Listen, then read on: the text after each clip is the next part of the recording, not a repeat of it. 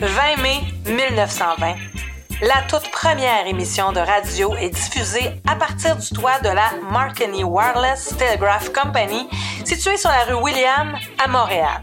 Un événement historique qui va marquer nos vies alors que la radio fait toujours partie de notre quotidien 100 ans plus tard. Mon nom est Nelly Brière.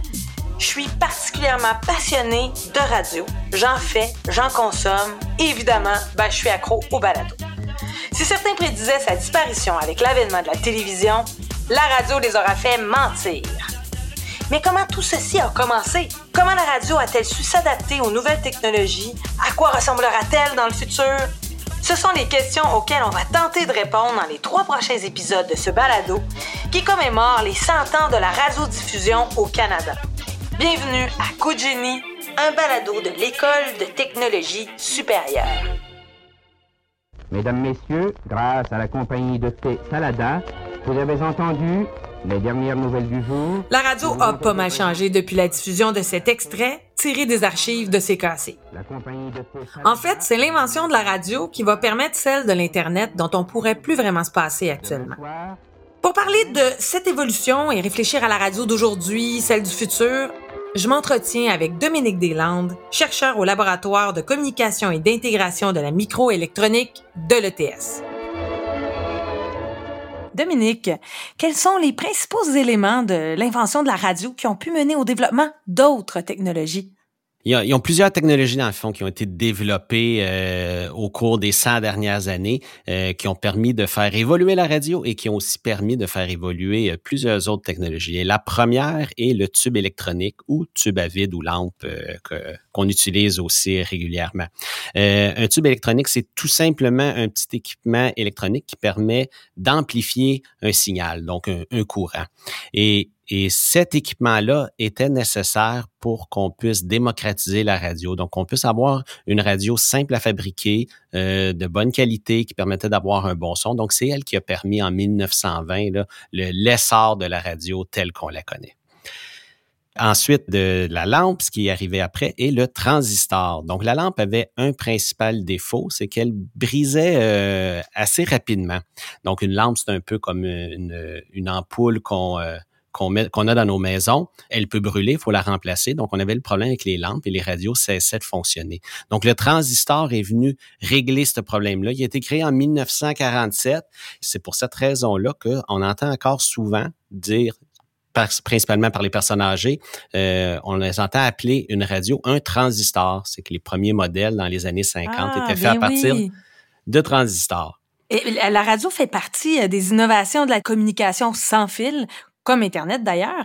Pourriez-vous nous expliquer d'autres grandes avancées technologiques de ce domaine qui ont été faites depuis l'invention de la radio, mais avant la création de l'Internet? Oui, avec l'invention du transistor, donc c'est tout un nouveau monde qui est arrivé, c'est l'invention du numérique.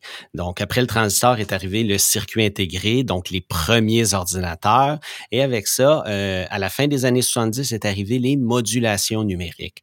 Donc euh, pendant les 50 premières euh, années de l'invention de la radio, on utilisait ce qu'on appelle une modulation analogique. Donc c'est une onde qu'on venait moduler, soit en amplitude, le AM, soit en fréquence, le FM. Euh, à partir des années euh, 80, on a donc commencé à utiliser la modulation numérique qui était plus efficace, qui permettait d'avoir un meilleur son, mais qui permettait aussi de transmettre des données. Données qu'on a commencé à compresser dans les années 90, ce qui nous a amené à, l'Internet, au téléphone cellulaire, donc toutes les applications de, communication qu'on connaît présentement, où on utilise euh, des données qui sont compressées pour avoir un, un bon débit qu'on aime pour pouvoir écouter euh, nos émissions et nos podcasts. Oui, ben tout ça m'amène à penser à, la fameuse technologie Bluetooth hein, qui nous permet justement de, euh, de pouvoir écouter, entre autres, de la musique ou de converser à distance, comme on le fait présentement, dont on se sert d'ailleurs quotidiennement. Est-ce que euh, cette technologie ressemble à celle de la radio? En fait, si on regarde, si on prend une radio Bluetooth et qu'on regarde son, schéma là, à, un niveau assez élevé, là, où est-ce qu'on met les principaux blocs, euh, on se rend compte que le schéma est identique à celui de la radio qu'on utilisait dans les années 20. Donc, c'est exactement la même structure, mais il y a plein de nouvelles technologies qui ont permis d'améliorer ça. Donc, depuis les 100 dernières années, on utilise encore la, la même structure de radio pour transmettre des données, mais qu'on améliore sans arrêt depuis. On peut dire que la radio est vraiment installée dans nos vies. Elle fait partie de notre quotidien. Bon, certains vont peut-être dire que c'est un médium dépassé, mais pourtant, on peut quand même dire qu'elle tente constamment de se renouveler, ne serait-ce qu'avec justement les balados. Mais saviez-vous que lors de son arrivée, la radio était considérée comme étant perturbatrice, un peu comme euh, l'Internet ou les jeux vidéo? J'étais curieuse de connaître les parallèles qu'on peut faire entre ces deux technologies. Mais si on pense à l'arrivée de la radio, donc si on, se remet en 1920, là, avant que la radio soit inventée, on peut imaginer que les communications étaient très difficiles. Donc, pour, ce, pour avoir de l'information, c'était le journal. Donc, ce que la radio a permis de faire, c'est euh, de démocratiser cette information-là et aussi l'accès à, la culture. La radio était en fait une façon pour une personne de rejoindre toute une communauté ou même tout un pays instantanément.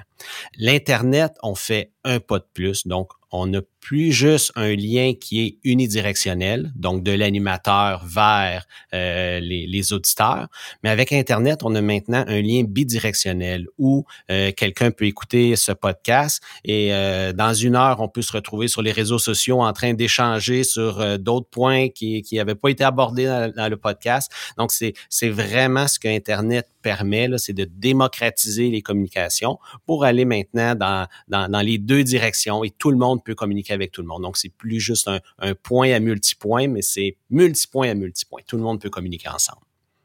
Mais ces deux inventions-là ont suscité euh, toutes sortes de réactions hein, par le public, panique morale un peu euh, par rapport à autant à la nouvelle technologie qu'à son impact sur la société.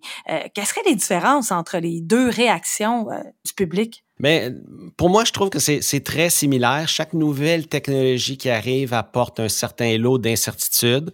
Euh, il y a tout le temps une crainte que cette technologie-là va venir déplacer quelque chose d'autre. Donc, on, croyait que la radio euh, euh, allait déplacer les livres, puis personne allait lire parce qu'on allait juste écouter euh, à la radio les histoires. Euh, même chose pour la musique, puis personne n'allait acheter de disques parce qu'on allait tout simplement écouter la musique à la radio. Ce qu'on voit tout le temps, par contre, c'est que la nouvelle génération, celle qui est née avec l'apparition de la technologie, s'en accapare et est capable, dans le fond, de développer des nouvelles façons de l'utiliser. On le voit bien que la, la, génération Internet qui est arrivée euh, au cours des, des, dernières décennies, euh, c'est une génération qui est née avec Internet et qui, qui, qui l'utilise de façon très efficace, euh, sans aucune crainte et sans avoir arrêté de lire ou d'écouter de la musique. C'est juste il transforme cette utilisation-là. Donc, c'est une évolution que je vois euh, qui se produit à chaque fois qu'on a une, révolution technologique c'est un peu la même chose finalement. Le principe de la radio étincelle qui était euh, utilisé au moment de l'arrivée de la radio reviendrait au goût du jour. Euh, pourriez-vous nous éclairer sur les projets de Spark Microsystem, une entreprise que vous avez cofondée et qui se base sur ce principe? Oui, donc on parle, on parle de la radio et de la première transmission euh, dans les années 20, mais euh, quand Hertz a découvert que des ondes se propageaient, donc on est à la fin des années 1800, euh, on a commencé à développer des radios, mais on utilisait un principe complètement différent. On appelle ça la radio à étincelle. Donc au lieu d'utiliser une onde qu'on module, ce qui est utilisé présentement dans toutes les radios qu'on connaît, là, Bluetooth et la radio AM, FM, le Wi-Fi, on utilisait des impulsions. Le problème, c'est qu'au début des années 1900, on ne savait pas comment transmettre de la voix en utilisant des impulsions. Donc, le, numérique n'était pas aussi bien développé. C'est pour cette raison-là que la, radio étincelle a été mise de côté. Depuis, je dirais, une, ou deux décennies, elle, elle, revient au goût du jour parce qu'on découvre qu'elle permet de faire des choses que euh, la radio conventionnelle qu'on utilise ne permet pas. Principalement, elle permet de réduire la consommation de puissance. Donc, si vous avez un, objet qui fonctionne à batterie, vous allez pouvoir fonctionner de façon beaucoup plus longue. Et elle permet aussi de réduire la latence, donc qui est le temps de communication entre deux objets. Ce qui est, ce qui est tout le temps très apprécié lorsqu'on n'a pas de latence et qu'on est capable de communiquer avec quelqu'un sans qu'il y ait de délai euh, de chaque côté. Donc, à, à, Spark Microsystem, on est en train de développer justement une radio qui fonctionne à l'aide de ce principe-là pour permettre à des objets de se connecter entre eux de façon euh, très efficace, donc en consommant très peu de puissance, avec très peu de latence. Moi, je, consomme beaucoup de musique et justement, euh, souvent les, les appareils en Bluetooth ne rendent pas la qualité. Est-ce que je est-ce que je comprends que euh, vos travaux pourraient justement améliorer la qualité de l'écoute d'un certain spectre audio via Bluetooth? Oui, c'est un des, aspects les plus importants de la technologie qu'on développe. Bluetooth, présentement, est très limité en quantité de données euh, qu'elle peut transmettre. On est donc obligé de compresser fortement euh, la, musique ou la voix qu'on transmet.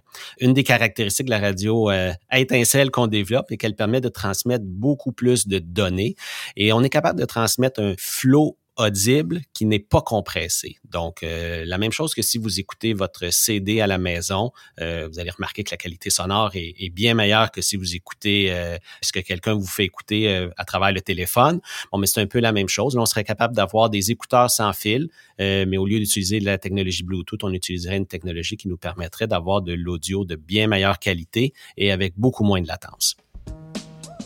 La technologie sans fil a donc donné naissance à plusieurs moyens de communication qu'on connaît aujourd'hui, mais je me suis demandé qu'est-ce que ça serait dans le futur? Quelles sont les autres possibilités que pourrait nous apporter le sans fil? Mais comme on le voit, les, communications sans fil, si on pense au téléphone cellulaire, c'est de, de, génération en génération, on améliore un peu les spécifications. C'est, je reprends mon exemple de téléphone cellulaire. On pense à la, la première génération qui est arrivée en 1979. Euh, il y en a peut-être qui, qui, se rappellent les bons films des années euh, début 80 lorsqu'on voyait quelqu'un avec un combiné immense, euh, avec une longue antenne parler. C'était sa première génération-là. Oui. Avec Ferris Bueller, par exemple. Exactement. euh, et elle, tout ce qu'elle permettait de faire, c'était euh, une communication euh, sans fil, euh, sans plus. La deuxième génération, début des années 90, nous a amené les textos qui sont bien utiles présentement et qui, euh, qui sont de plus en plus utilisés par euh, justement cette nouvelle génération de personnes qui sont nées avec. La troisième génération en 2001 nous a amené Internet, qui a été vraiment popularisé avec le, le premier iPhone euh, qui est sorti au milieu des années 2000. La quatrième génération a amené le, la diffusion en continu, donc le, le streaming qu'on appelle, donc écouter notre musique, notre télé directement sur notre portable. Et maintenant, ben, on parle de la cinquième génération qui arrive. Donc, ça va être une génération qui va nous donner encore plus de débit et encore moins de latence. Et les applications, ben, c'est pour, euh, on va rajouter la communication d'objet à objet. Donc, présentement, la communication se fait euh, principalement d'humain en humain, mais il y a beaucoup d'applications, les autos euh, sans conducteur, toutes les, les chaînes de fabrication, où on voudrait avoir des objets connectés qui sont capables de transmettre des informations pratiquement en temps réel, ça veut dire avec peu de latence, pour permettre d'optimiser production, fabrication, euh, toutes sortes de, de, de procédures qu'on veut améliorer. Donc ça, ça va être notre cinquième génération. Euh, dans une dizaine d'années, il va en avoir une sixième génération. Qu'est-ce qu'elle va être? On ne le sait pas encore, mais on peut penser que euh, ça va être encore des points comme le débit de données qui va augmenter, essayer d'améliorer la latence, euh, la distance de communication. On veut rejoindre des, les régions euh, les plus isolées.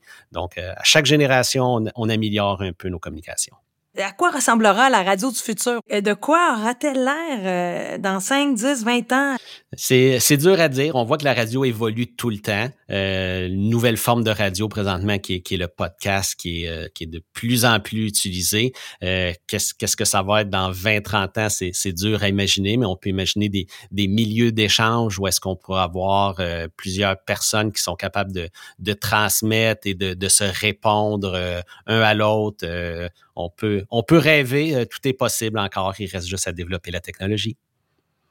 On sera davantage à produire des podcasts ou de, la, de toute forme de radio au fond euh, et à pouvoir en écouter davantage. Ben, ce fut euh, super intéressant. Merci beaucoup, Dominique. Ben, et bonne journée.